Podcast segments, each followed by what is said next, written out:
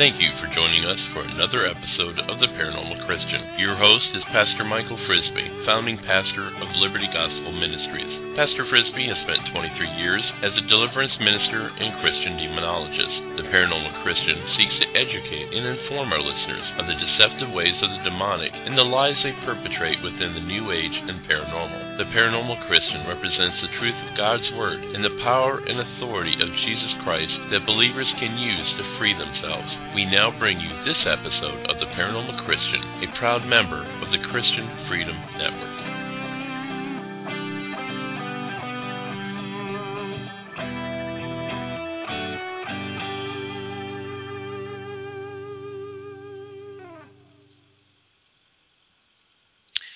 And thank you for joining me again on another weekly episode of the Paranormal Christian. I uh, hope you guys caught my special edition show last night uh, with Linda Rohrbaugh and the Al Qaeda connection. It was a very interesting and informative show. Tonight, well, I guess last week I was right. We are still here. Obviously, if you're listening to me, we did not all die yesterday. And of course, what we've been trying to tell y'all and everyone else that was buying into this whole Mayan thing, the Mayans did not prophesy that we would die at the end of the calendar. They just had no one around to make a new one. It's the new age, and all these false prophets and mystics and spiritualists and mediums and psychics that were all trying to sell their books and all their other stuff to get you suckered out of your money that came up with the whole thing that that we're all going to die yesterday. So praise be to God. We still are looking for that time to come when good Lord's going to come back to this earth. And I am sure that all these new agers are going to be looking for some kind of explanation to to as to what really happened yesterday. I'm know some of it will probably be, oh, well, we had a spiritual changing, a spiritual awakening. It's a new age of this, it's a new age of that. Spare me, folks. All we have is another day. A calendar has ended, an ancient calendar. Okay? It ended because that was the end of its cycle. That's it. Done with it. However, we now have a new deadline. News out of the UK. Mail online. Forget the Mayan apocalypse. The new date for doomsday is January 1, 2017. Claims Sword of God cult. Yes, folks, we now have just over four years to make ends meet, to make everything come to an uh, end to get our stuff packed up, all that good stuff. Anyways, here's what they're saying, folks, and here's the article at dailymail.co.uk. Followers believe they will survive, but everyone else will perish in hellfire. This gloomy prediction follows a worldwide anticipation of the annihilation of yesterday. And there are other forecasts, which we will talk about here. All right. Says the world may have escaped Armageddon yesterday, but the actual apocalypse is nigh, on four years away, doomsdayers have claimed. The new date for annihilation is January 1, 2017, according to the followers of the Sword of God Brotherhood. Well, what fun is that? That means we don't get to see Obama get bumped out of office. You know, we're all going to die before he leaves office. That kind of sucks. Anyways, they believe that the prophet Gabriel told the Brotherhood that the dying time will come on this date and only members of the cult will survive while everyone else perishes in hellfire. Some great pictures here. We got three ladies all painted in green with antennas of of uh looks like aluminum wrap. Uh, let's see. The gloomy prediction follows yesterday's scene of people around the world preparing for oblivion at 11:11 a.m. By the way, who came up with the time that was supposed to happen yesterday. I heard everything from 606, 706, because apparently that was 666. Uh, I, you know, here's 11, 11 a.m. Other people said at midnight. You know, where do they figure the time out on this stuff? All right when when the uh, 5,126 year calendar of the ancient Mayan civilization ended, it proved particularly anticlimactic for the few dozen people who climbed a mountain in Bugarach, southwest France, where they believed that they would be rescued by aliens hidden inside the rock. Really, folks? the site was believed to be the only safe haven to survive the pending doom which was supposed to include a giant tsunami covering the earth and wiping out everything in its path. Okay, well, that's one interesting scenario I hadn't heard of. Bugarach's mayor Jean Pierre Delord had described the situation as no laughing matter and pleaded with the world not to descend on the small town. Ian Napolitano, 47, from Southport, Merced, arrived with a dinghy as he braced himself for the apocalyptic wave. He told the sun, I don't know what to say, but I'm sort of glad the world hasn't ended. French civil servant Michel Paus, 47, from you know, all these 47ers. I'm a little embarrassed. I turned 47 the day before the world ended. You know, I, it, it kind of sucked because I wasn't going to get to that 50 mark. Anyways, Michel Paus, 47 from Paris, said he knew the world would not end, but remained defiant about the mountain's extraterrestrial inhabitants. He added, An ancient god came here thousands of years ago and went into the mountain where he keeps his virgins. Well, son, why aren't you digging for one? Because obviously, with your attitude, you're not going to find a woman. Anyways, elsewhere, Mayans marked the end of the solar cycle at Guana, uh, Guatemala's Gran Jaguar Temple, while there was a bumper crowd at Stonehenge, where the end of the world onlookers joined Druids celebrating the winter solstice. Other predictions for Oblivion included 2023, when Judgment Day will descend upon us, according to the theologist Ian Gurney. Mr. Gurney, guess what? You're wrong too. It's just going to take 10 years to prove you wrong. Uh, but with some luck of the Irish, man will be around for a little while longer. Irish Saint Malachi foretold in 1143 that there would be 112 more popes before the catastrophe. And so far we are on 111. So um, the world's not going to end yet and we've still got a few years left on the current Pope. A more realistic forecast, however, is approximately four million five hundred thousand. No, wait a minute, four billion five hundred million A.D. When the sun will swell into a giant star engulfing Mercury, Venus, Earth, and possibly Mars. Okay, so you got interesting pictures on here and all that, but uh, it's it's all kind of hysterical, folks. You know, the people got themselves in all kinds of tizzies, just like they did back in in 1999. You know, remember Y2K? Everyone's re- predicting that all the bank computers were going to melt down. There's going to be a financial crisis. World was going to go into a blackout because all the computers running the electric uh, production factories and everything was all going to go melt down. And uh, I got to admit, I made some money back then. Uh, I was offering a Y2K um, anti-crash kind of service. You know, 99 bucks. I come in and I I certify that your computer will not melt down at midnight on December 31st, 1999 and all I did was go in there, do a uh, a check for any kind of viruses and malware and whatnot. Did a uh, uh, optimization on their system and and all that kind of stuff. Took me 15 minutes. I made 99 bucks. I could pop out two of those an hour if it's travel time. So I did pretty good for 1999. But anyways, Uh, it's it's crazy times, people. Just crazy times. But we're going to talk a little bit about these prophecies, and uh, we've got really, I'm really honored to have this guest coming on tonight. This is going to be uh, Commander David Stevens. He is retired, U.S. Navy. He dealt with a lot of this. He was a fighter pilot. He was a test pilot.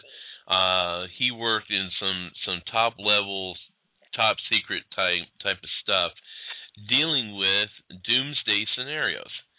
And he's going to be coming on and talking to us about real world ending kind of threats that do exist out there that we're our scientists, our military, and our government is constantly developing defenses for, or trying to develop defenses for.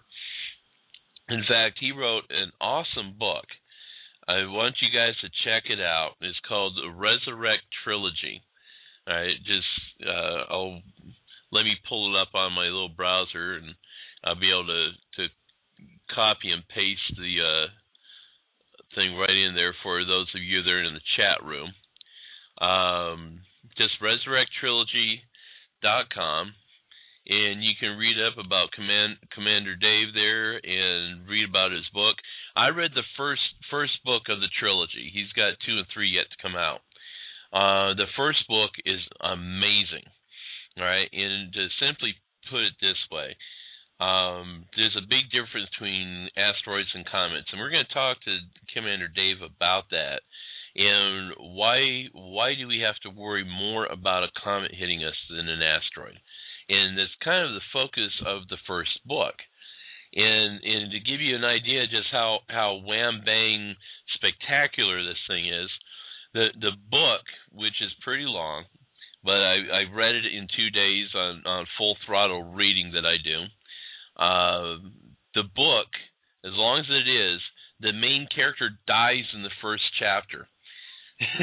then it gets interesting. So you want to check it out. You got to check it out, and uh, you'll not be disappointed. Will not be disappointed in this book. So he's going to be coming on in a little bit. Um, moving on to some other stuff. I found I did a little research up out there on on prophecies and so forth. Uh, and there's a website out there you gotta love it, toptenz.net, t o p t e n z dot net, and it says life on a short list. Love this place. And top ten most famous doomsday prophecies that failed. Okay. Number ten the Jupiter Effect 1982. Okay, those of you that are old enough to remember 1982, all right, I was 16 back then. All right. In 1982, two professional astrophysicists, John Gribbin and Stephen Plagemann, floated the idea that a rare alignment of all nine planets, it's always an alignment of all nine planets, in 1982 would create a combined gravitational pull that would place huge stresses on the planet's tectonic plates, causing killer earthquakes and severe changes in the Earth's climate. The book they wrote together, The Jupiter Effect, caused quite a stir at the time, but after the alignment passed and without incident, with even the combined gravitational pull of all eight planets having barely a measurable effect on Earth at all, their professional reputation took quite a beating. Really? Who'd have guessed? They later claimed the theory was intended simply as an exercise in astrophysical speculation, but by then the damage was done. While the Jupiter effect proved to be a bust, however, it is one of the most popular doomsday scenarios which held nature responsible for the end rather than God's wrath, for which I'm sure the Almighty was mightily pleased. Now, let me ask you something. Isn't nature something God controls? Okay. Uh, just I kind of throw that out there. Uh, number nine, Elizabeth Clare, Prophet in the Church Universal and Triumphant, 1990. While all the attention lasted only a short time, with much of it being negative, for a time in the late 1980s, the founder and spiritual head of the Church Universal and Triumphant, Elizabeth Clare Prophet, aka Guru Ma, had quite a few people convinced that a nuclear war would start on April 23, 1990, which convinced many of them to stockpile food and guns in her underground bomb shelter in Montana. While the federal government is always encouraging preparedness in the face of potential disaster, the church proved it was a bit too prepared for their taste, as they promptly seized her arsenal of firearms and convicted a handful of her followers, including her husband, on federal weapons charges. Curiously, the lack of nuclear war did not immediately spell the end of her movement, as they continued to hunker down in Montana bunkers for some time afterwards, with some of them not venturing out until only recently. Imagine that 20 some years in a bunker. Now, it reminds me of a, a show. There was a show about that. Number eight on the old time prophecy scale, 1666 CE. Much like today, almost every year through history has been picked by someone as the big finale, but some dates garner more interest or fear than others. One year that proved to be especially popular was the end times types with 1666, which was arrived at by combining the 1,000 years of the first millennium with the mark of the beast of Revelations. Using such a complex mathematical formula must have been pretty impressive to our ancestors, which is what made 1666 such a sure bet among doomsday aficionados during the Renaissance. Astonishingly, it proved entirely wrong, with the exception of the Great Fire that gutted London that year, killing hundreds and destroying 70,000 homes in the city, thereby making the year sort of a doomsday for Londoners. For the rest of the planet, couldn't miss, return failed to materialize, leaving many theologians and astrologers scratching their collective heads and returning to their charts and writings to come up with the next canonical update. All right, number seven was 1000 and 1033 CE. Now, considering the role that the number 1000 often plays in Scripture, it would be hard to imagine that the turn of the millennium would not be considered extremely significant, especially among those who took the book of Revelation's thousand year millennium reign of Christ literally. Interestingly, many scholars tend to dismiss the notion and change the millennium created at any great disturbance among the population of Europe, though others challenge this premise and insist that there is far more evidence for apoc- apocalypticism being rampant around the year 1000 than previously thought. Some also noted that over the last few decades, many medievalist scholars have come to view the period around the turn of the millennium as a time of great social and cultural transformation, making it possible to speculate that doomsday expectations around the period may have been more influential than earlier historians were willing to concede. Further evidence suggesting the doomsday fever continued right up to 1033 CE, the 1000th anniversary of Christ's death and resurrection, are contained within the writings of the Burgundian monk Radulphus Glaber he lived from 985 to 10, uh, 1047, was well as other chroniclers of the age. All right. Uh, I'm not going to read the full stuff on some of these others. You had uh, Edgar Cayce in the Battle of Armageddon in 1999. One I mentioned earlier was the Y2K Bug 2000. That was number five. Number four, Hal Lindsey in the great late great planet Earth, 1970. He actually wrote a book about that. Uh, oh, some of the, some of you of recent years here. Uh, how many of you remember uh, 15 years ago, Heaven's Gate, 1997?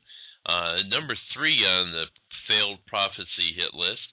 Uh, on the morning of March 26, 1997, San Diego police were called to a rented mansion in the upscale community of Rancho Santa Fe, California, to investigate reports of possible death. When they got there, they make the most horrific discovery There, each lying in their own bunk and dressed in identical black shirts and sweatpants, and wearing a brand new black and white Nike tennis shoes, were 39 rapidly decomposing bodies, the apparent victims of a mass suicide pact. And as you all know, that was kind of tied around the comet and things of that nature. So, uh, number two on the hit list, the Millerites and the Great Disappointment in, in 1844. Uh, that hinged around New York farmer turned Baptist minister William Miller.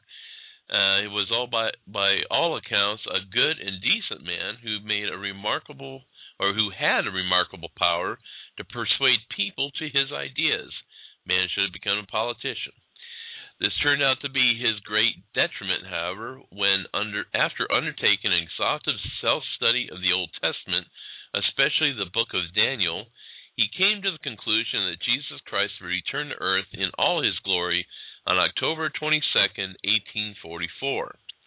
How he arrived at that precise date is the result of a fairly complex series of calculations, but suffice it to say that by 1840 his powers of persuasion were sufficient to induce upwards of 50,000, with some estimates being as high as 500,000, of his fellow New Englanders to buy off on his teachings. When the day came and went without Christ's return, however, the disappointment was, to put mildly, more than a little palpable. Almost overnight, his burgeoning church folded, leaving him a man without a congregation, or at least a much smaller one. Undeterred, Miller recalculated and, by finding a simple math error, decided he'd been off by one year and named 1845 the year. After Christ stubbornly refused to return that time either, Miller largely gave up and lived out the final years of, life, of his life as a virtual recluse, devastated by his great disappointment, but never for a moment giving up on his belief that the second coming was imminent. Not to worry, however, for a small remnant of his church survived him, become the foundation for the fairly substantial Seventh Adventist Church today, which, while no longer setting dates, still maintains a strong end times mentality. And number one, number one on the hit list of failed prophecies, you know them, you love them, they come to visit you all the time the Jehovah's Witnesses with failed prophecies in 1874, 1914, 1918, 1920, 1925, 1941, and 1975. they are one group that has traditionally been very into end times prophecy and whose propensity for picking failed years for Christ's return are legendary. The group was founded in 1874 by a one time Millerite and Congregationalist by the name of Charles Taze Russell. And since its inception, no denomination has been more guilty of repeatedly setting dates than have the Jehovah Witnesses, usually to their own detriment.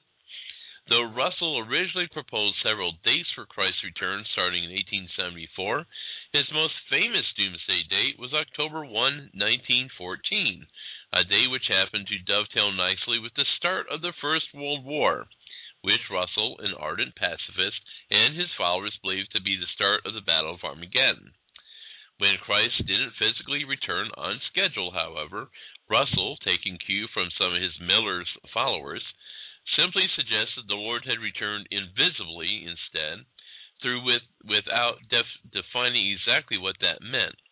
In any case, it didn't seem to impact the vigor of the church to any great degree, which continues the extraordinary growth in the intervening decades after Russell's death in 1916. And the article continues on. Uh, dishonorable mentions: Jack Van Impe. I've got I've actually got a article page on Jack, whose Bible-based end times program continues to clog the airways with its nonsense to this day. Herbert W. Armstrong and the Worldwide Church of God, who suggested that the beginning of the end would start January of 73, proved to be the beginning of the end for his church. Retired NASA scientist Edgar Whisenant, whose self published book, 88 Reasons Why the Rapture Will Occur in 1988, a book which sold 4 million copies in a few short months, became the prime example why self styled eschatologists should not be allowed to self publish, and of course, Nostradamus, whose vague quatrains have been interpreted to spell the end for so long that it has been long since rendered almost meaningless. And I want to thank Jeff Danelek, a Denver, Colorado author, uh, for producing this, and he has his, more of this kind of stuff at his website at ourcuriousworld.com. So that is the hit parade of uh, failed prophecies out there. We are going to go ahead and take a music break. Tonight we are featuring a new CD uh, by the Balls Ball Brothers. Uh, if you've listened to my show in the past, I've featured some of their music here and now, and uh, they've got a brand new CD out. And I've got nine of their tracks, and the name of the CD is called Strength.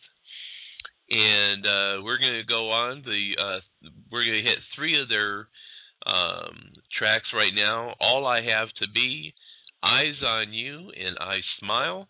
And when we come back, we're going to have we're going to have the uh, commander come on board and uh, tell us a little bit about what he does.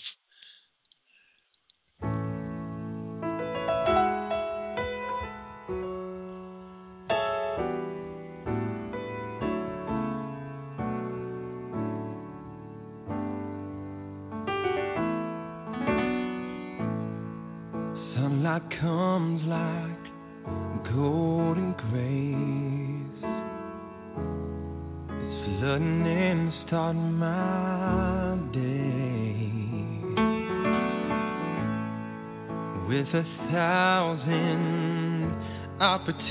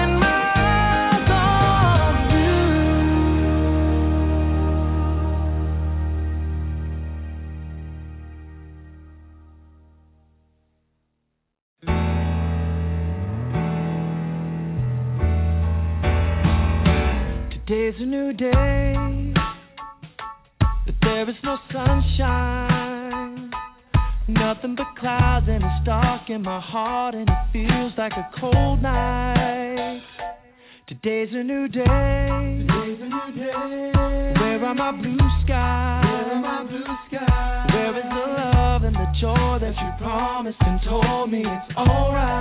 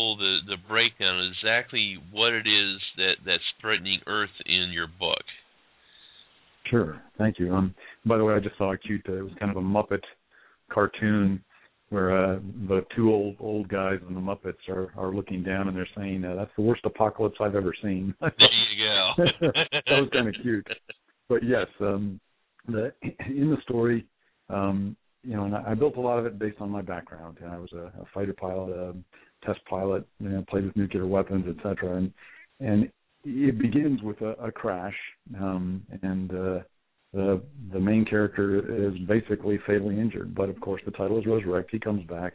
He's given a mission, but the key there is um, it taps into his uh, understanding of classified military weapon systems, which I I held top secret clearance and I, I helped develop some of those weapon systems. So I tried as, as hard as possible to base this on on fact, on, on real science. Um, and I, I enlisted a, a number of uh, astrophysicists, uh, including Dr. Ed Lu, former astronaut and uh, chairman of the uh, B612 Foundation. But but in it, I, I chose threats that were real, not Mayan calendar things, um, not Planet X. You know, I, I, I tried to find the the um, strongest, the the most the threats that could actually take out humanity. And, and the number one threat um, on that list uh, turned out to be comets and asteroids, which tends to generate a little bit of the giggle factor because, of course, we've all seen movies, you know, with that as a doomsday scenario. But, but in fact, um, when you crunch the numbers, uh, the chances of, of us dying, uh, according to the National Safety Council, uh, from from a lightning strike is about 150,000 uh, to one. The chance of dying from a comet or asteroid impact is is a 50,000 to one, or three times higher. So it is it is a significant threat. And in particular, of course, we had a a, a special uh, version of that that has only been discovered recently. Right. That there, there was in the news here this last week about that. Yeah, it's um, we've had a couple close uh, passes by by small asteroids. Uh, the B612 Foundation, which is a nonprofit, uh, they one of their statements is only one percent of Earth orbit crossing asteroids have been discovered. So there's 99% out there that haven't. Now most of those aren't aren't the huge ones; they're small, but it only takes about 100 to 150 foot um, asteroid or rock to take out an entire city. Um, the scarier part, uh, and I started reading a lot of these science papers. My background is in engineering, a little bit of astrophysics. And when I started reading these papers, I realized, um, you know, they're mostly equations and statistics, that uh, there were some scary, scary statements there. Uh, one of them is uh, um, talks about low, extreme low albedo comets. And uh, if you'd like, I'd be glad to glad to talk about that, but I don't want to glaze people over too bad. Oh no, no, no! Please, please. You know, that that's what I wanted to get to is, you know, the fact that yeah, we we've heard about asteroids and comets, and most of these movies, you've kind of focus on uh, the asteroid parts, and Absolutely. not so much on the comets. And there's a real good reason for that, isn't there? There is. I mean, you know, asteroids are, are fairly, relatively, uh, in comparison, easy to identify. There's about two million comets we estimate in the uh, asteroid belt, you know, running around there. Um, uh, comets are, are a completely different animal. They come from much further out out of the uh, solar system. Um, very, uh, you know, the description usually for a comet is a, a dirty snowball you know, a, a big chunk of, of ice uh, with rocks and debris and dust mixed in. Um, the the issue is that uh, there are probably hundreds of billions of cometary fragments versus two million asteroids. Plus, they're so far out; they're outside of the uh, the orbit of Pluto, so most of them, so they're almost impossible to see. And um, the predictions with that many cometary fragments, the predictions are there should be uh, somewhere on the order of a thousand more comets than we see and they're th- thinking, thank goodness, you know, that, that they don't exist. Well, some recent research just in the last few years, um, since movies like Armageddon have been made, have suggested, and I'll, I'll uh, and, and I always encourage people go check this out yourself. Go Google it. Don't don't take my word for it. I mean, on the ResurrectTrilogy.com website we have links, but uh, there's a, um, a UK website. Um, several astrophysicists actually, Joe, Dr. Joe Veverka of Cornell, uh, but also um, well, I'll, I'll cover some of those later, but um, the UK website suggests, and this is important, um, most of the comets out there have actually looped around the sun already, maybe a dozen times, maybe a hundred, maybe a thousand. And when you go around the sun, you burn off what? You burn off ice. Uh, what's left may be the dirty part of the dirty snowball. Uh, his suggestion, and a lot of uh, scientists are, are, are following this now, is that uh, most of the comets out there may actually be uh, have the activity of fresh asphalt. In other words, they're black comets. Um, and a lot of people say, well, that's that's an interesting theory. Well, in the 1980s, there was a, a comet called IRAS Araki Alcock, real tongue twister. But this uh, this comet, this comet was uh, came within about three million miles of, of the Earth, and that's very close in astronomical terms. It was five miles wide. We didn't see it until it was two weeks from closest approach. A five-mile comet particularly because they have higher uh, impact energy than asteroids, would be the same as having a, a global nuclear war every day for 25 years. Wow. That that'd be a planet cracker, wouldn't it? That would be pretty much game over. Man. And and those you know there there's also asteroid threats. So I don't mean to minimize that. Um, probably those might be city killers or even country killers.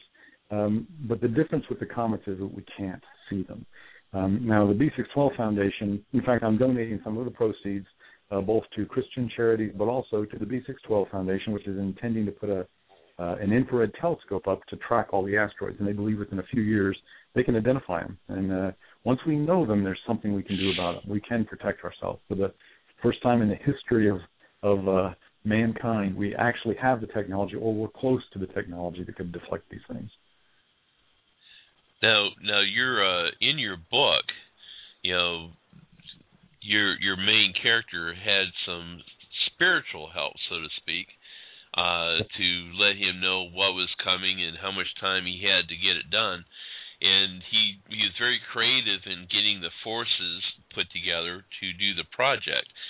But um, a lot of people, when they think, okay, we got a big comet coming down our butts, you know, they get they start thinking, you know, space platforms and nuclear missiles and things of that nature. Think, you know, movie stuff. True. What what you know? Say we were able to do a a space platform and launch, you know, even neutron bombs or or nuclear bombs into something like that. What's the what what's the actual relatively real impact of what that would do to us? Unfortunately, if it's a large comet or asteroid, if you hit it with a, a nuke, um, you just tr- traded a rifle bullet for a shotgun blast. Um, most of the fragments are still probably going to hit the Earth, but even if only half of them did, you know, it it may be worse than than having a single strike. Um, it's the last ditch. It's all we may have uh, available to us. But what you really want to do is you want to try to find it far enough out that you can deflect it. Now, you think it only you only have to slow it down by a, really a, a couple millimeters per second, and the Earth uh, is moving so fast it won't be there when it arrives. So you've got to find a way to to just slow it down or speed it up, either one, um, to to avoid an impact. Uh, the problem is, and if you have 10 years to do it, piece of cake. Well, not piece of cake. You know, NASA could launch a mission even today and probably probably do that. A small booster. There's several ideas. The problem is if if you know, we're looking down the crosshairs and it's two years or less from impact. Now we've got to take pretty drastic measures. And and in the book I propose a a, a possibility. Um, it hasn't been done before, but it, it uses some. You know, wouldn't it be great if we can use this deadly military technology that we've been designing and developing over the years, and, and some of it is still sensitive and classified, but to actually stop something and protect the human race. I just think that would be a kind of the ultimate. Yeah, we, we, we won't we won't get into what it actually is used in the book, so that you know we can surprise people with what they end up doing. Go. But but uh, it is I'll tell you, folks, it is you you won't see it coming, and it is actually one of the most ingenious methods I think ever developed in trying to deal with deflecting something like this. So you know, the man put some some time and effort and thought into to what this you know this maneuver uh, actually entails. But outside of of that, is there any other uh, things from the heavens that we need to be concerned about, or, or is those two things pretty much it from that that uh, aspect?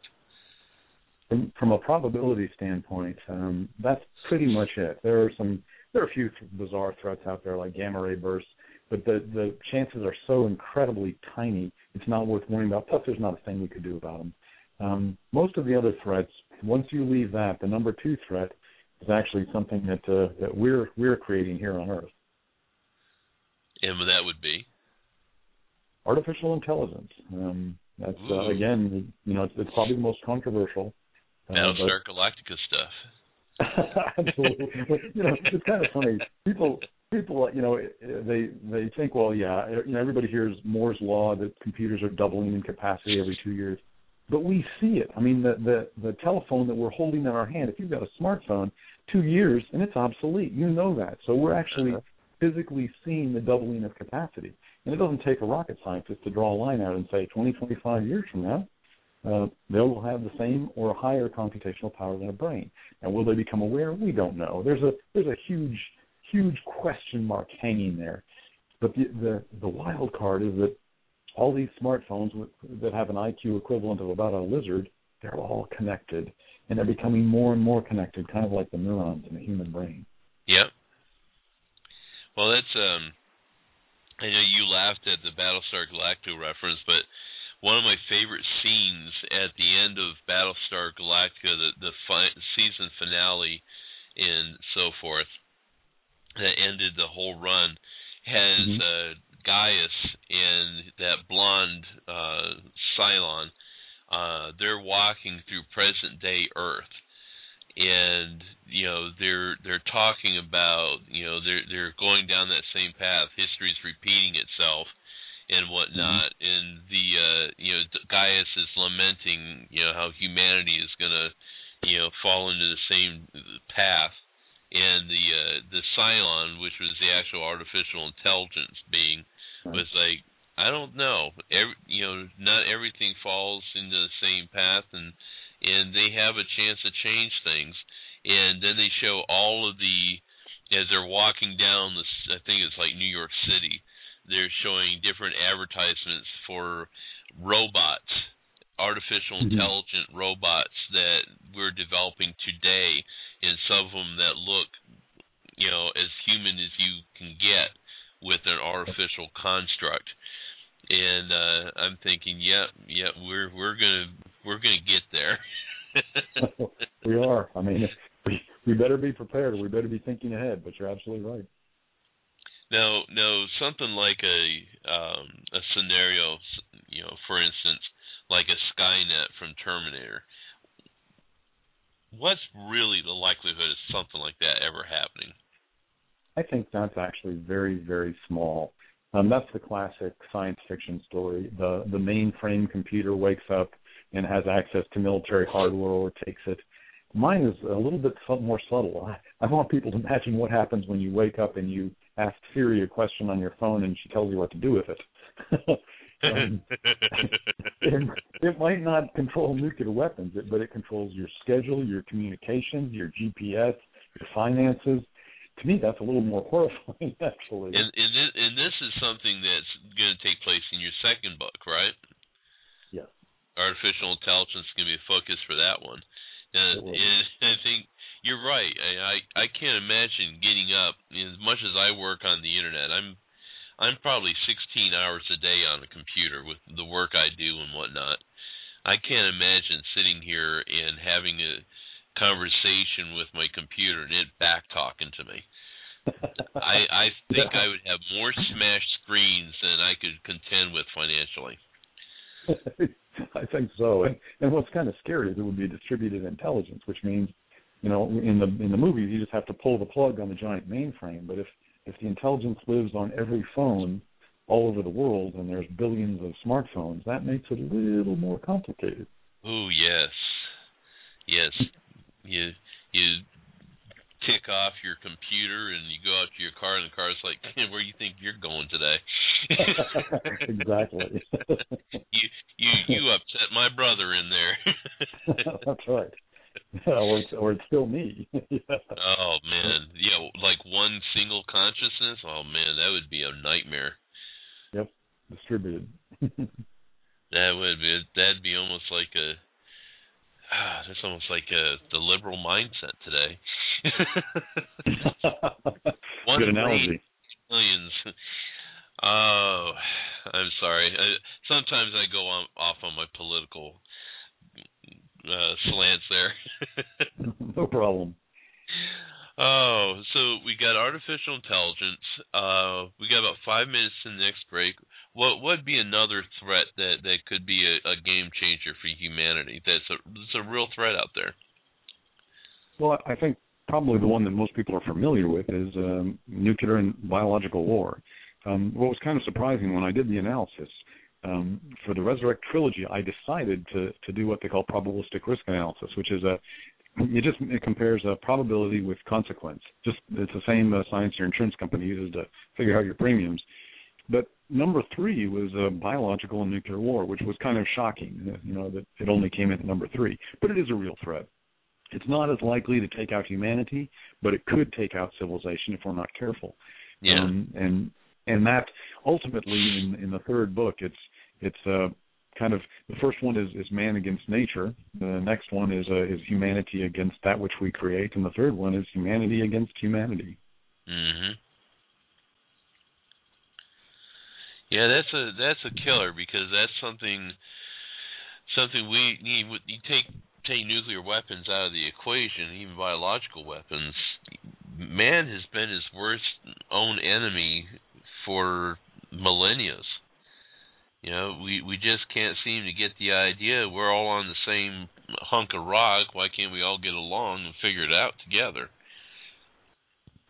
You know, and that's this sounds terrible, but but uh, an external threat like a comet or an asteroid, one of the I'm I'm an idealist at heart, and I believe that that would actually tend to pull us together. I mean, don't you think? Especially if it takes the world's resources to stop it. So, don't get me wrong, I'm not wishing that on on us at all, but but sometimes it takes an external enemy to to pull everybody together and realize we are brothers. Yeah, exactly. And you're and you're very right on that. It's, you know, unfortunately, it, sometimes it does take that. And of course, with with everything going on, the different different religions and faiths and political ideologies and know, all of that. I mean, it's there's so much out there to divide us over some really silly stuff. You know that it it seems almost like it'd have to be almost a a world ender to get everyone on board on a single thought of survival. So yeah, yeah. I, I, I hope that's not the case, but but it, it may be. Yep. Um, one of the one of the shows that I recently saw on uh, I, I watched on NBC, which I thought was interesting. It wasn't uh, a world ender in any kind of capacity, but it was a show called Revolution, where everything that's powered by electricity all suddenly shuts down across the world. And we we take up with the show 15 years later, and uh, society has adapted as best it can to a powerless world. Um, is there anything out there in in uh, in the technological realms that could have a, dampening effect on a power grid like that, even on a regional scale? There actually is. Um, you know, in, in my I ranked about eight threats, and that did make the top eight. I think it was, uh, if I remember correctly, I, I have to go look at the Resurrect Trilogy website, but I believe it was number five.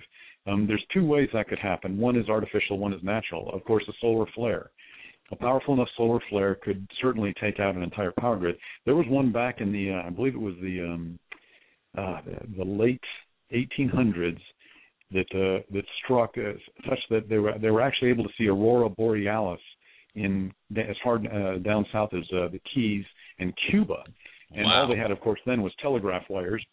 But it literally set some of the telegraph equipment on fire and shocked. I mean, they got electrical shocks, you know, the telegraph operators. So you can imagine that type of a surge of electricity going through a telegraph line.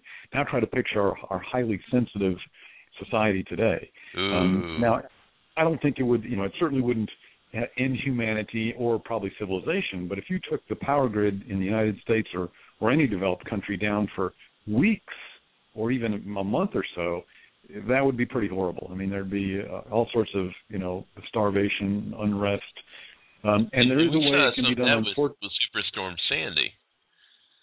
Yes, exactly. I mean, I, that you see that on a small scale. Now try to imagine the entire U.S. power grid. The chances of that are extremely small, and they are building new uh, surge suppressors into the the, the power lines um, that will protect against that. Um, however, you can also duplicate that with something called electromagnetic pulse, which is right. you could detonate a, a specially designed nuclear weapon, and they do exist, that create nothing but a giant pulse. Um, the destructive power of the weapon is small. It might even be an air burst, but the electromagnetic pulse is not. Um, we we had to hard, hard uh, harden our aircraft. I, I flew F-18s, and they were hardened to prevent them from being destroyed or damaged during the the uh, pulse from a nuclear nuclear burst. But very few electronics have that type of hardening. Now I re- I remember um, being a you know so in, interested in survival type stuff growing up and and uh, going into uh, 1990s. Uh, I grew up with the Cold War and all that, the Soviet threats, and I was I remember reading something that if we if there was an EMP burst over your area, that you know the best thing to have kind of stored away is a pre 1970 vehicle with uh, uh, changes in the cabling, electronic ignitions, and so forth for such a car, uh, you'd be able to get back up and running after a blast. That's that's exactly right. It's it's uh, electronics are what are sensitive to the pulse. Um, all it all it is, if you think about it, electromagnetic pulses, you're just running a huge current through all your wires at the same time. And if they're just wires and they're mechanical systems, no big deal. But if they're electronics, they're going to fry. Gotcha. Well, keep that in mind, folks. Do not get rid of your pre 1970 vehicles. you know, try to hold on to them if you can. Buy them up when you see them on on uh, Facebook and and uh, Craigslist and whatnot, and store them away in case it ever comes to be. well, we're gonna we're gonna go to uh, our top of the hour music break. We're gonna have some more music by the Ball Brothers. Uh, this run, we're gonna have not anymore, over the horizon, and there is hope. And yes, New Agers out there, there is hope. Even though you didn't die yesterday, there is hope. Jesus Christ loves you still and loves you forever. And if you just come to Him, you've got hope that no matter what comes to this earth, we've got another place to go. So we're going to go on with some more music, and uh, we'll be back in just a, a few minutes.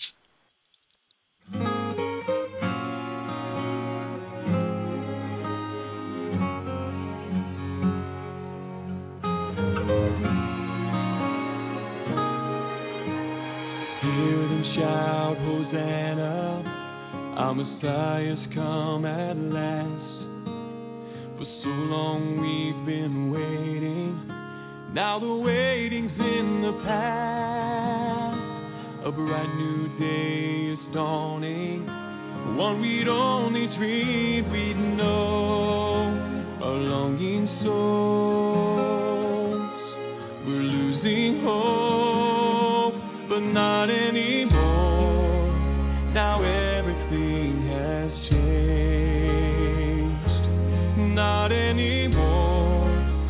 Life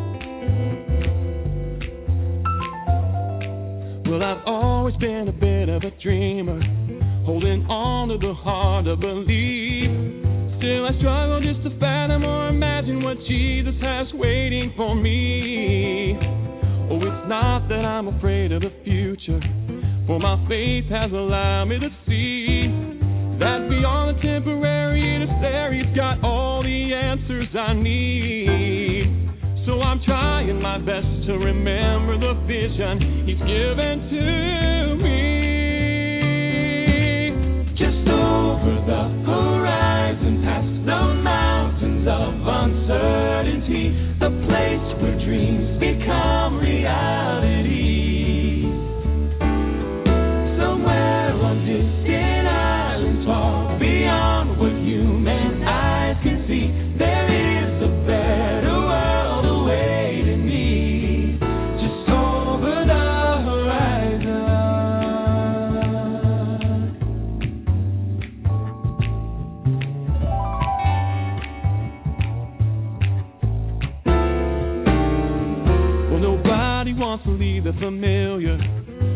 got all the comforts of home. Stepping out is not as scary as the worry of stepping into the unknown. And it's not that I'm afraid of the moving, for the danger will come if you wait.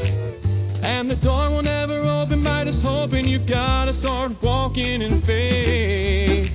So keep trying your best to hold on and remember the promise he gave.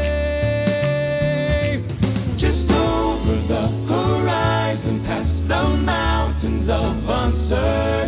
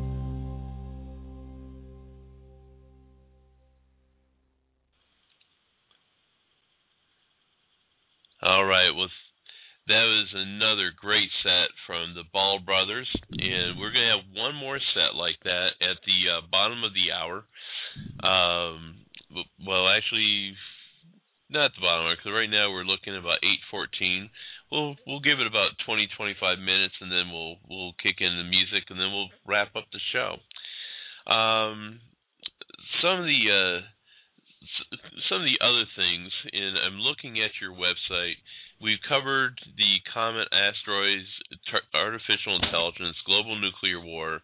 Um, of course, you got on here, and actually at number five, you've got runaway global warming at about a 25% threat. So obviously, that's not a real big threat. Uh, but even less of a threat is a super volcano. And one of the things I think is interesting is, is there's a lot of talk about um, is it called a calderon or calderon? Uh, uh, that Caldera. caldera. Thank you. The the super caldera that's underneath uh, Yellowstone Park. In fact, they kind of feature it to a degree in the movie 2012. Absolutely. And, Um, and now that that thing did blow up at one time, didn't it? And I believe it's actually blown up uh, fairly cyclically every few hundred thousand years. And unfortunately, if you look at that cycle, we're probably about that time again. Yay! yeah, you better go see Yellowstone quickly. yeah, if you if you if you miss the geyser, go see it now. It might not be around for a while. If it goes, it may go for good. um, but that thing, from what I understand, the last time it blew, it covered uh, a huge swath of Canada, Western U.S., Middle U.S., and created what they believe is residual um, dust in the um, the atmosphere that covered it around the world, didn't it? Yeah, good news and bad news. Um, the bad news, obviously, that would be uh, incredible destruction for for us here in the United States. Uh, the good news is it would reverse uh, global warming. Sorry, I shouldn't say that. There but I you mean, go. um, it would basically create a nuclear winter and, and possibly even a mini ice age. Um, it's it, it's a it, it is a horrible threat. Um, one of the reasons I didn't rank it high is probably it's not one that would would would end humanity. I mean, obviously, it would. Uh, it would depend on where there's and there's several of these super volcanoes around the world. Depending on where it went off, it would be horribly destructive. Um, but for the rest of the world, um, the biggest impact would be uh, a nuclear winter, um, chilling temperatures, etc. So humanity and civilization would survive. But the other factor is there's not a darn thing we can do about it. There's nothing exactly. we can do. So you know, th- there's not a lot of point in worrying about it, but also not a lot of, of, of point in, in trying to plan for it, except potentially mitigate. Yeah, yeah. Now, um, one of the things you got here listed at number four with a 99% threat factor, uh, pandemic biological war. Now, are we talking zombies here? yeah, I, I hate to disappoint the zombie fans, but uh, didn't quite make the list this year, but uh, you know, hang on, maybe maybe we'll get them in next year. Um, obviously, a, a biological threat is, is very real, whether it be just a, a natural thing like uh, extremely resistant to MRSA or uh, Ebola, or something that's engineered or created. Um, could be phenomenally deadly. Uh, again, probably not going to take out humanity. We should be able to uh, isolate it eventually, but depending on how bad, how destructive it is, you know, it, it has the possibility of killing millions, maybe tens of millions. There were influenzas in our our history that, that have done that.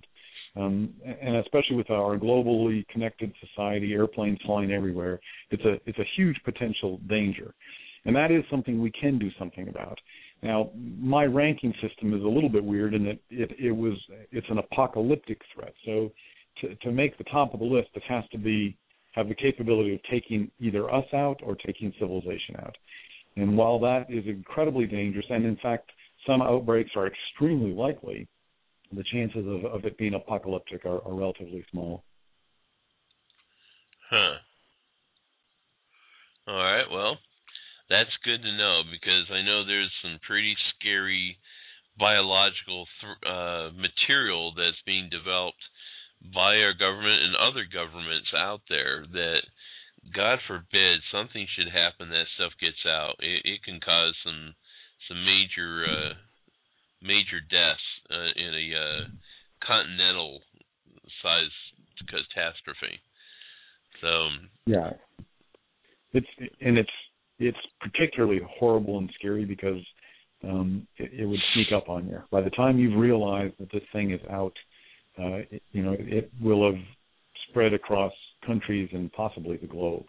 Yeah. Um, so it it could be a, um, a, a it could be a civilization damaging. Um, yeah, because you're talking about you know some of these things they can get into our genetic code. You know, those who are resistant to it, it can still change their genetics to a degree. And you know, it could get into our animals' DNA. It could get into plant DNA, and, and have have things occur. The um, ah, what's the word I'm looking for? The side effects, the the long term side effects to humanity, to our ecosphere, everything could be just. It could either benefit or it could could hurt the chances of humanity surviving long term a, a great deal there um, and on the on the website on, on the wizardtrilogy.com website we've got I've got some links to uh, some articles. One of them is called the superbug. Uh, the most frightening thought process is a virus or a, uh, even a bacteria that uh, has the ability to mutate rapidly. Mm-hmm. And it's one thing if we can identify what it is and and knock it down. Um, the the fear is that you'll have something that mutates quickly and becomes rapidly resistant to whatever we find to fight it. Um, it's I mean there's plenty of plenty of stories and science fictions out there that, that deal with that. Uh, uh, yeah, I wasn't going to touch that because it's already been done, but it is a very real, very dangerous threat. Absolutely. Well, there's a couple of concepts that you talk about in your book that that were were very interesting for a guy like me who's not only a Christian and someone who studied the Bible, but is also a, a scientist in, in some regards. I have a, a huge affinity for math and science and theory, and some of the stuff talked about, I've actually heard of, but never had it taken to this kind of thought process. And uh, one of those things uh, we're talking about uh, dimensions in space and and you know where is heaven? You know you know, you know why why can't we physically tie it down so to speak? And uh, your character deals with that a little bit, and I want you to explain some of that to to the people listening. Sure, and I, you know, I'm I'm an engineer, like I said, by education. I'm I'm not a physicist. I did do some graduate work in astrophysics. Um, oh, by the way, I did remember Dr. Bill Napier. I just wanted to give him credit uh, out of the UK. Hey, Dr. Bill. Was one of the brains I, I picked. I think I mentioned Dr. Joe Veverka, who was a principal investigator on the NASA's um, Stardust Stardust Next mission, and I also uh, talked a little bit to uh, Dr. Carolyn Shoemaker, who uh, Shoemaker Levy Comet was named after. But anyway, uh, so I've, I've, I've finished with my name dropping. Moving on to uh, these guys were awesome. They, without their help, uh, the, the book would have would have wouldn't have been the same. Um, now, what you were talking about is, is fascinating to me. I've always had an interest in, in physics.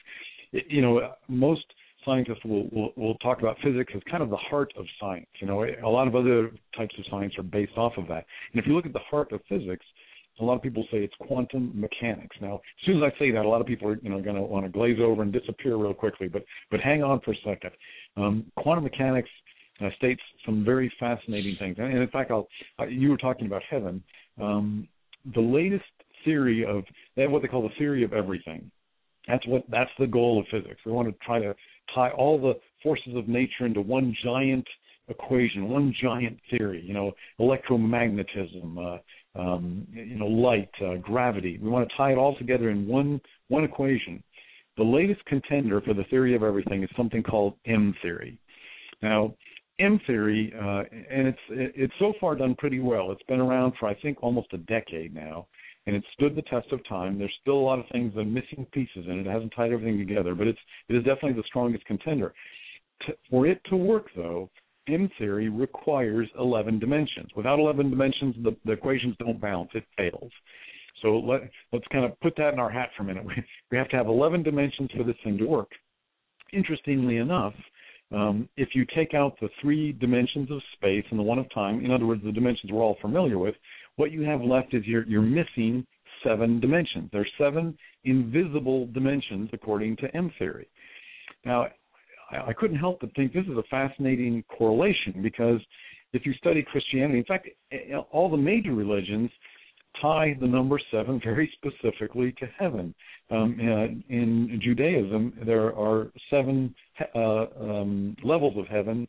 Uh, excuse me, seven heavens in um, in Islam, seven heavens in the Bible. In Revelations, seven is is the most prevalent number, and it's frequently tied very specifically to heaven.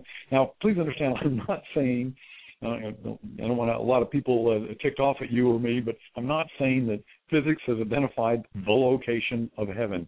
But you've got to admit it's a fascinating correlation. We can't, you know, one of the biggest uh, claims of of those who don't uh, don't believe in God are like, well, if heaven exists, where the heck is it? Where?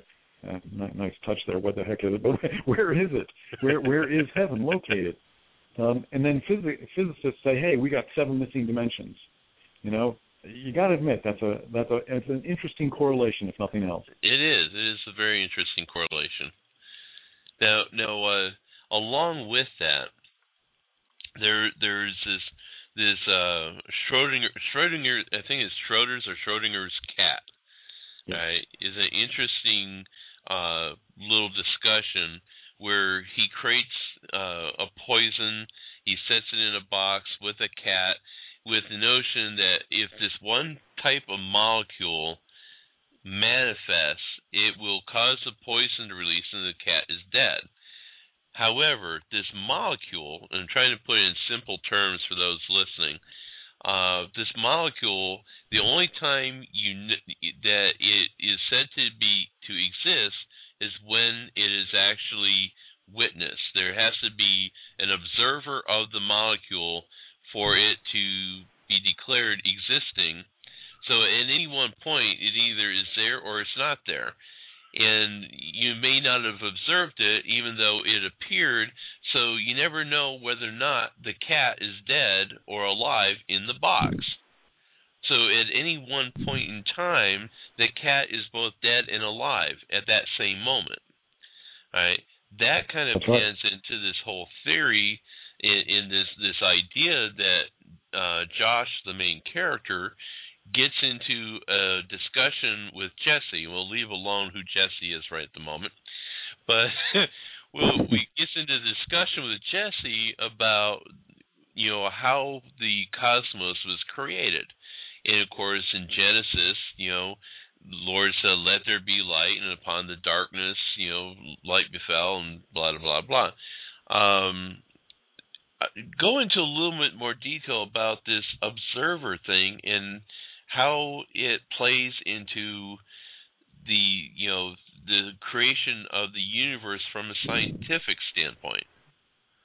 Yeah, it's it, the that that what you mentioned is you know Schrodinger's cat, which is a, a thought experiment in physics, and, and you did a good job of that. The Schrodinger's cat was uh, uh, devised to try to explain um, what happens when you take quantum mechanics to its ultimate level. Um, Niels Bohr, uh, a Nobel-winning physicist, once said, um, "If quantum mechanics has not profoundly shocked you, you haven't understood it." Okay, now this is a this is a physicist. Um, he went on to say, and I'll, we'll we'll talk about that in a minute, but he said, uh, "Without an observer, there is no reality." Now this isn't a philosopher talking. This is a Nobel-winning physicist. But the point the point he's making is by by and this of course we're talking subatomic. When that atom uh, is either uh, over here or over there, according to quantum mechanics, until it's observed, it is both. It is both over here and over there. Now people go, oh, no, you just don't know where it is. No, no, they're going, no, you don't understand. We're telling you it is in both locations, and we can prove it by experimentation. Until it's observed, then it's locked in one position. In other words, the observer sets the state, or the observer sets reality. Now you go, okay, well that's interesting but weird. So what? well, now now we move to the other side of science. Uh, quantum mechanics is the is the uh, the um, science, the physics of the incredibly tiny. The physics of the incredibly large, the humongous, is cosmology. That looks at at uh, galaxies and, and the universe in general. Well, everybody is probably familiar with the Big Bang Theory, which says that the universe started from an infinitely tiny point that exploded and created the universe. Well, think about that for a minute. When it was in that state, they call it a singularity, when it was an infinitely tiny point, it would have operated under what laws? Well, it had to operate under the laws of quantum mechanics because it was in the subatomic regime. Well, quantum mechanics says to set the state, you must have an observer.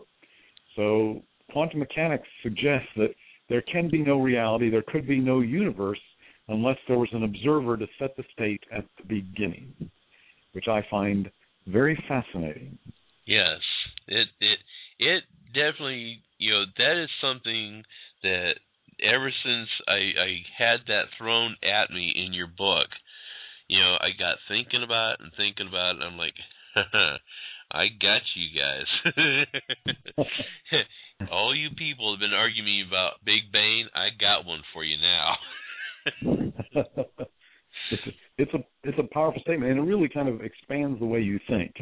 Um, there's now even in physics because a lot of the tenets of physics are so strange that they make the tenets of, of religion look fairly tame in comparison. Once you understand what they're talking about, you know, multiple dimensions, dark energy, dark matter, um, uh, the requirement of an observer to set the state, to set reality, like, wow. And my belief, and this is just my personal belief, because I've I've been a science and technology lover since uh, since I was a tot, but I really believe we're seeing. Uh, uh, a coming together, and I, you know we're seeing intersections of science and religion, and I believe one day, one day, probably far in the future, long long after we're gone, I, I think we're going to see a merging of that.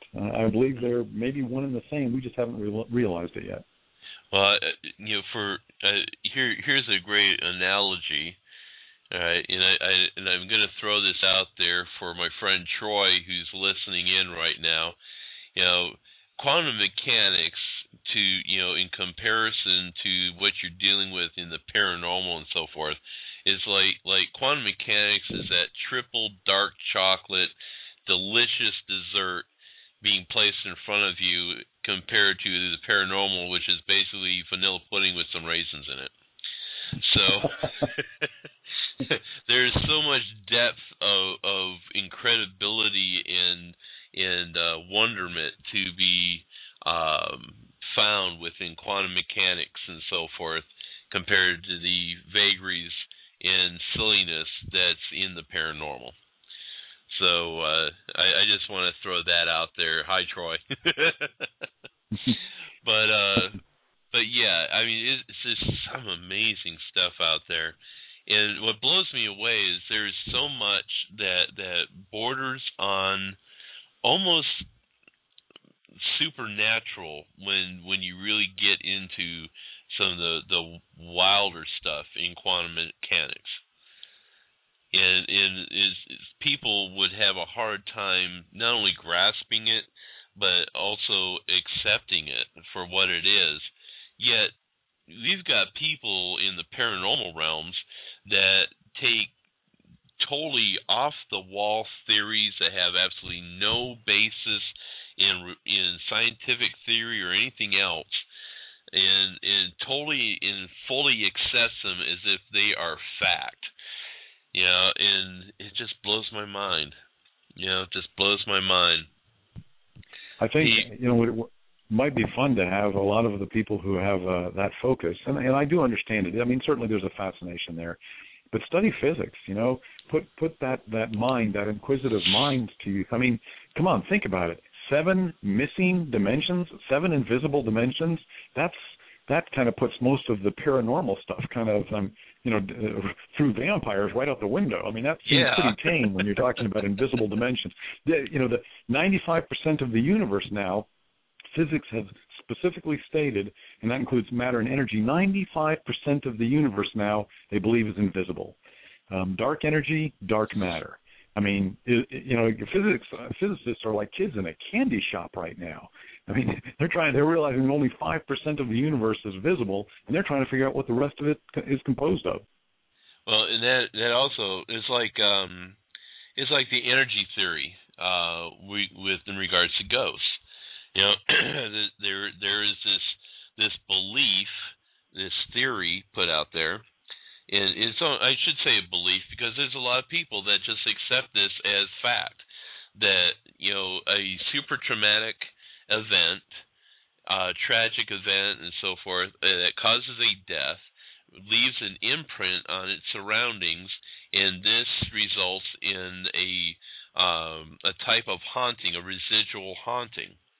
Right, but when you take into account the second law of thermodynamics, that can't possibly ever be. you right. know, and, and people just like they just throw out different uh, facts and, th- uh, and scientific proofs uh, so that their their ideas and their beliefs will fit correctly, when the simplest thing can totally devastate it. So that's that's one of the reasons we have this show is we we want to get to facts and, and truths and so forth. And of course, we definitely apply the Word of God as the ultimate truth to these things. And uh, one thing we, we've been talking tonight about prophecies and about world enders and things like that. And I want you know those who are listening. There's only one place that has ever recorded prophecies that have come true 100% of the time when they have come about, and that is the Bible. Every prophecy. Now, in the Old Testament, I think there's over 300 prophecies that directly discuss the coming of Jesus Christ, uh, his birth, and in his ministry, and what would happen to him. All right, over 300 prophecies were that were then verified, fulfilled, and completed in all of their glory. When Jesus Christ was born, he walked this earth and he died and was resurrected and now sits at the right hand of our Heavenly Father. And there is so much more uh, yet to be fulfilled out of Daniel, out, out of Paul, out of all these uh, these uh, prophets and apostles. Uh, we have the Book of Revelations. You know, there there's things that are that are talked about in Revelations that are coming to pass today and have been for the last 30 years. There is more to come.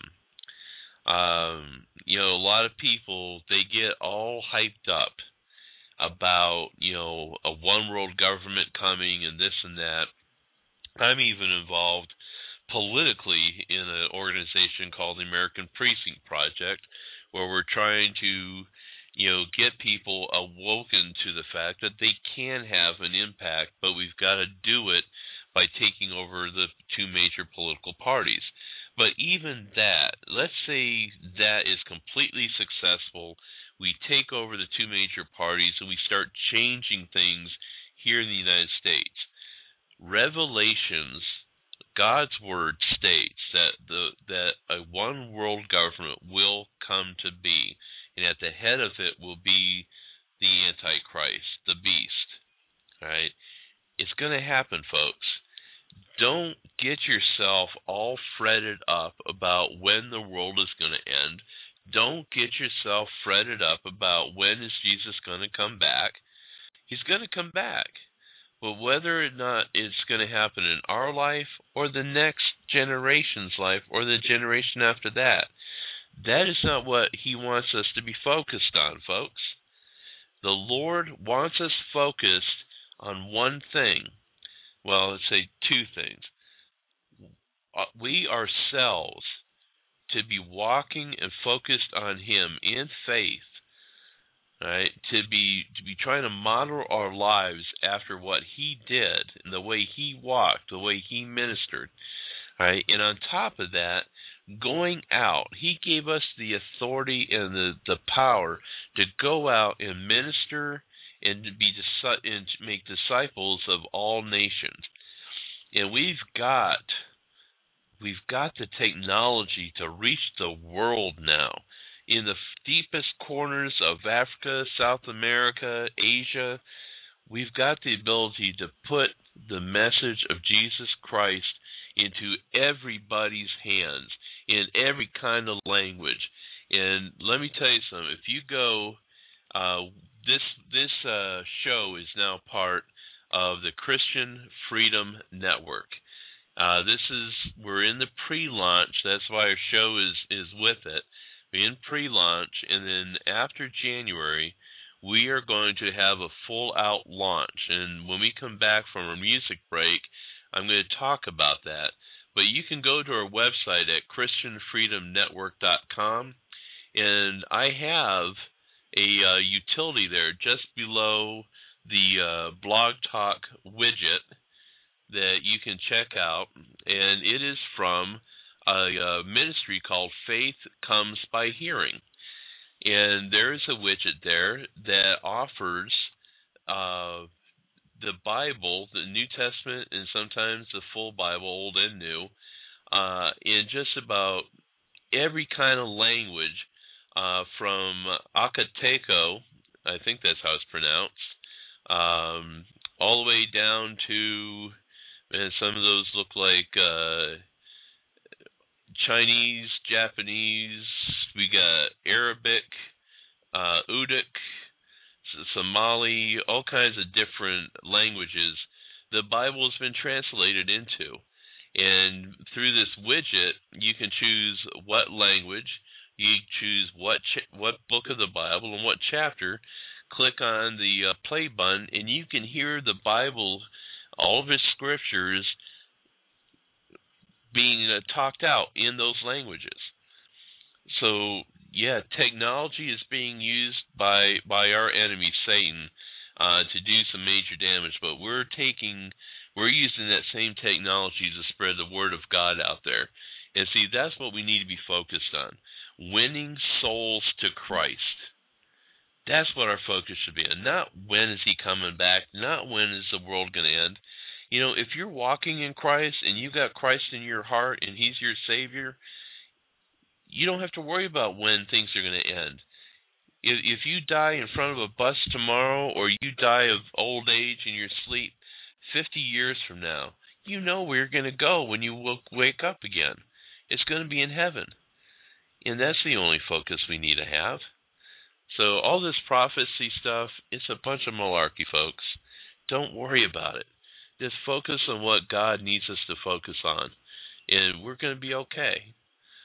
Okay, we're gonna we're gonna go on to uh, another batch of music, and um, Again, this is uh, the Ball Brothers CD, Strength. And I recommend you go out and get the CD. You know, do a quick Google search. I don't have their website right on hand, but uh, the Ball Brothers, and they're a great quartet. And uh, we're gonna go up the last three pieces. Uh, coming up is Walk with Me, What If, and You Love Me Anyway. And uh, when we come back, we'll wrap up the show. So you know, stand by, have enjoy the listening, and and talk to you in a bit.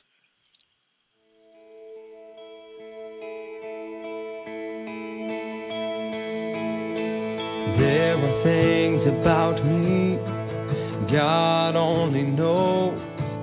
And I have to say, you guys are next in line. No matter what I tell you, you don't love me less. And it shows you are the truest friends of mine. On this narrow road of faith, I don't want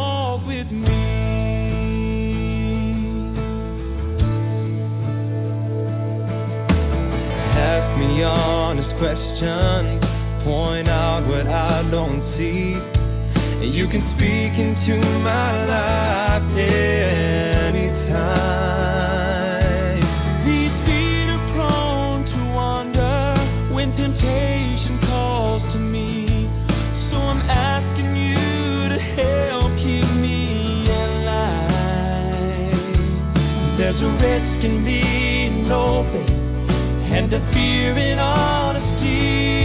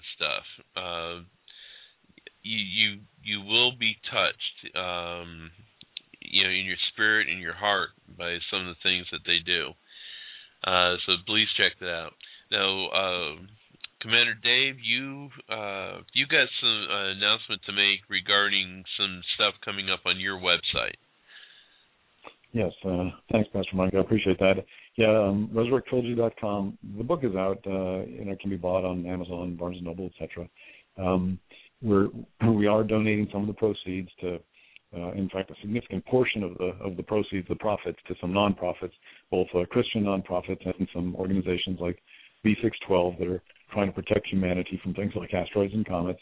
Um, but on the website, we're running a little drawing. In fact, we just finished a cycle, but we're about to uh, start another one. Uh, it'll be for a, um, a free Kindle Fire. Uh, also, to have a future character named after you. Since this is a trilogy, we've got two more books that are um, I'm finishing up now.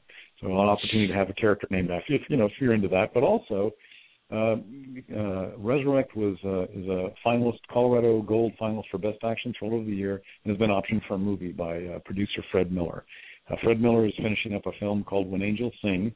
It's uh, being released overseas. Should be released here probably just before Christmas, uh, next Christmas. Um, stars Harry Connick Jr., uh, Willie Nelson, Kris Kristofferson. An awesome movie. So um, we we hope to take Resurrect uh, as a techno thriller. Um, we're pretty excited about that. But if that happens, we're going to invite you to the set. That'll be also the opportunity on the website. Uh, if you'd like to see how a film is made and actually be on the set during the filming, uh, Fred's given us uh, permission to invite a batch of people. Great. Well, we want to thank you for for uh, being on the show. Thank you for writing the the book and the other books you've got coming out, and thank you for your service, sir. I do appreciate it. Thank you, Pastor Mike. Really enjoyed it. All right, and I got one suggestion. When when you go to do the movie, your uh, Yes. main character Josh, uh, have you ever ever watched Burn Notice? Yes. Okay, you know the uh, the bald headed guy that's a part of their team right now. Right. He'd make a great Josh. okay, I'll look into it. All right. All right. Well, uh, we're going to say goodbye to you. We got uh, just a couple minutes before the end of the show here. Uh, folks, next week we are going to be having a very cool, cool guest. Uh, his name is Mark Lamick. He's a director, producer, and writer for family entertainment in the motion pictures and television industries, a patented inventor, and elected six times as governor for the Academy of Television Arts and Sciences. Uh, he wrote a, and illustrated a book, an award-winning book called Little Ones, uh, and the Book of Darkness. Uh, it's won the uh, Dove Award, Indie Excellence Finalist Book Awards, Mom's Choice Gold for Young Adult Fiction, Mom's Choice Award Gold for Fantasy Myths and Legends, and honorable mention at the New York Book Expo. Again, it's Mark Lamick. He'll be here next week, so join us on that. And um, wanted to let you know that we are a part of the Christian Freedom Network Radio. and uh, we're going to be having our all-out blowout uh, at, after the first of the year, and we already have a great lineup of uh, shows. We're going to be having Bill Humbert. Uh, he's going to be talking on how to find work out there in this economy. He'll be on Mondays. Uh, Simplified Faith by John DeFrancis. He'll also be on Mondays in the evening. Uh, we've got America's Monetary Mess by Lawrence Sarson on Tuesdays. Uh, Behind Enemy Lines with Dr. Fred DeRuvo. He's also on Tuesdays. Uh, we're going to have a show by Jerome Cleary. On Wednesdays, we're going to be uh, doing call, uh, The Call from Sinai by Mal Jones on Thursdays. Uh, Table for One, Please by Do- uh, D. Michelle Thompson on Fridays. And of course, you got me on Saturdays. And we're still lining up more shows. So be definitely tuning in, ChristianFreedomNetwork.com. And of course, my show, The Paranormal Christian, at TheParanormalChristian.com. Uh, you guys have yourself a great Merry Christmas. God bless everyone, and I will talk to you next week.